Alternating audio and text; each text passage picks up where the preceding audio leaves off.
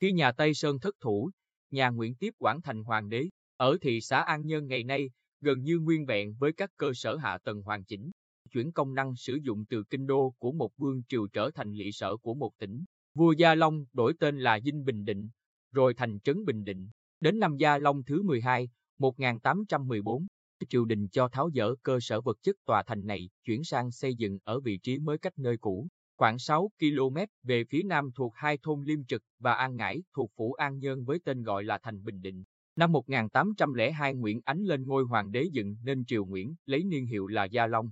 Trong quá trình củng cố quyền lực, vua Gia Long yêu cầu các tỉnh thành trong cả nước xây dựng các thành trì cấp tỉnh theo mô hình thu nhỏ của triều đình trung ương. Về kiến trúc, Thành Bình Định là hình ảnh thu nhỏ của kiến trúc kinh đô Huế theo kiểu vô bình kiểu kiến trúc do kiến trúc sư người Pháp Sébastien Leclerc trẻ vô bình phát minh.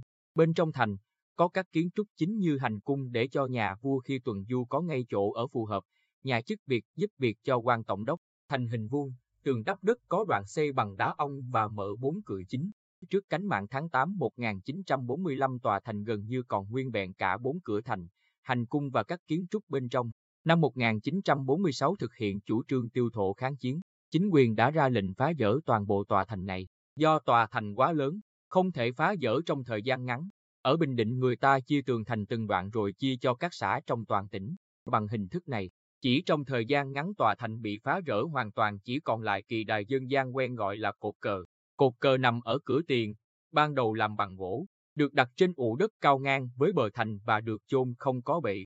Mỗi năm, vào dịp Tết Nguyên Đán hay ngày đại khánh của nhà vua và những ngày có vua ngự cờ sẽ được kéo lên trên kỳ đại. Năm 1936, cột cờ thành Bình Định được đổi sang làm bằng bê tông cốt thép. Vị trí cột cờ vẫn nguyên chỗ cũ, nhưng đã có chân đế hình vuông xây bằng đá ong để ổn định cột cờ, chống dao động mạnh. Quanh thân cột có bốn trụ tròn trồng song song với trụ chính. Trên bề mặt tấm bê tông thứ nhất người ta đặt bốn trụ nữa, nhưng kích thước nhỏ hơn và trên cùng là tấm bê tông hình vuông đúc liền với cột cờ. Với việc thêm các chi tiết như vậy làm cột cờ có dáng vững chãi mà không bị thô. Để có thể leo lên treo cờ, quanh thân người ta tạo 28 bậc cấp từ dưới lên. Đỉnh cột cờ hình bát giác, phần chân lớn, càng lên cao càng thu nhỏ. Trên đỉnh tạo hình tròn quả bầu, quanh gắn bốn cây sắt quay bốn hướng, đầu mút uốn cong lên trên. Bốn thanh sắt này là nơi buộc bốn dây treo cờ ngũ sắc trang trí vào dịp lễ. Cột cờ cao khoảng 20 mét. Hiện nay, cột cờ vẫn còn nguyên vẹn, đế đã được gia cố bằng gạch, nền lát gạch bát tràng. Năm 1908, dưới chân cột cờ ngay chính cửa tiền, cửa chính của thành Bình Định đã diễn ra cuộc biểu tình chống thuế do các sĩ phu lãnh đạo. Nhiều tài liệu ghi nhận như sau, ở Bình Định, ngày 12 tháng 4 năm 1908, hàng mấy vạn người biểu tình, chia thành từng lớp vây quanh thành, lớp trong gọi là dân cảm tử, lớp ngoài gọi là dân tự cường. Bọn tri phủ, tri huyện sợ hãi phải trốn về tỉnh, lý dịch làm việc đắc lực cho Pháp bị trừng trị. Phong trào lan đến các tỉnh Phú Yên, Thừa Thiên, Hà Tĩnh, Nghệ An và Thanh Hóa.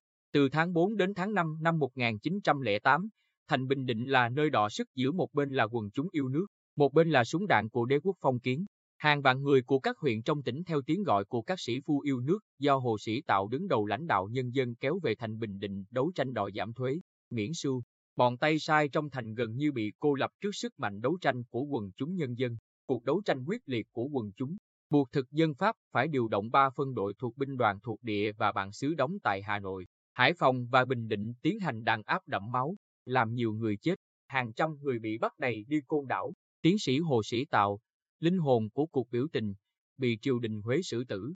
Trong cách mạng tháng 8 năm 1945, Thanh Bình Định chứng kiến cuộc meeting long trời chuyển đất trước hàng vạn nhân dân, tuyên bố Ủy ban khởi nghĩa ra đời. Và lần đầu tiên trên cột cờ Thanh Bình Định, quần chúng yêu nước nhìn thấy lá cờ đỏ sao vàng, lá cờ cách mạng phất phới bay.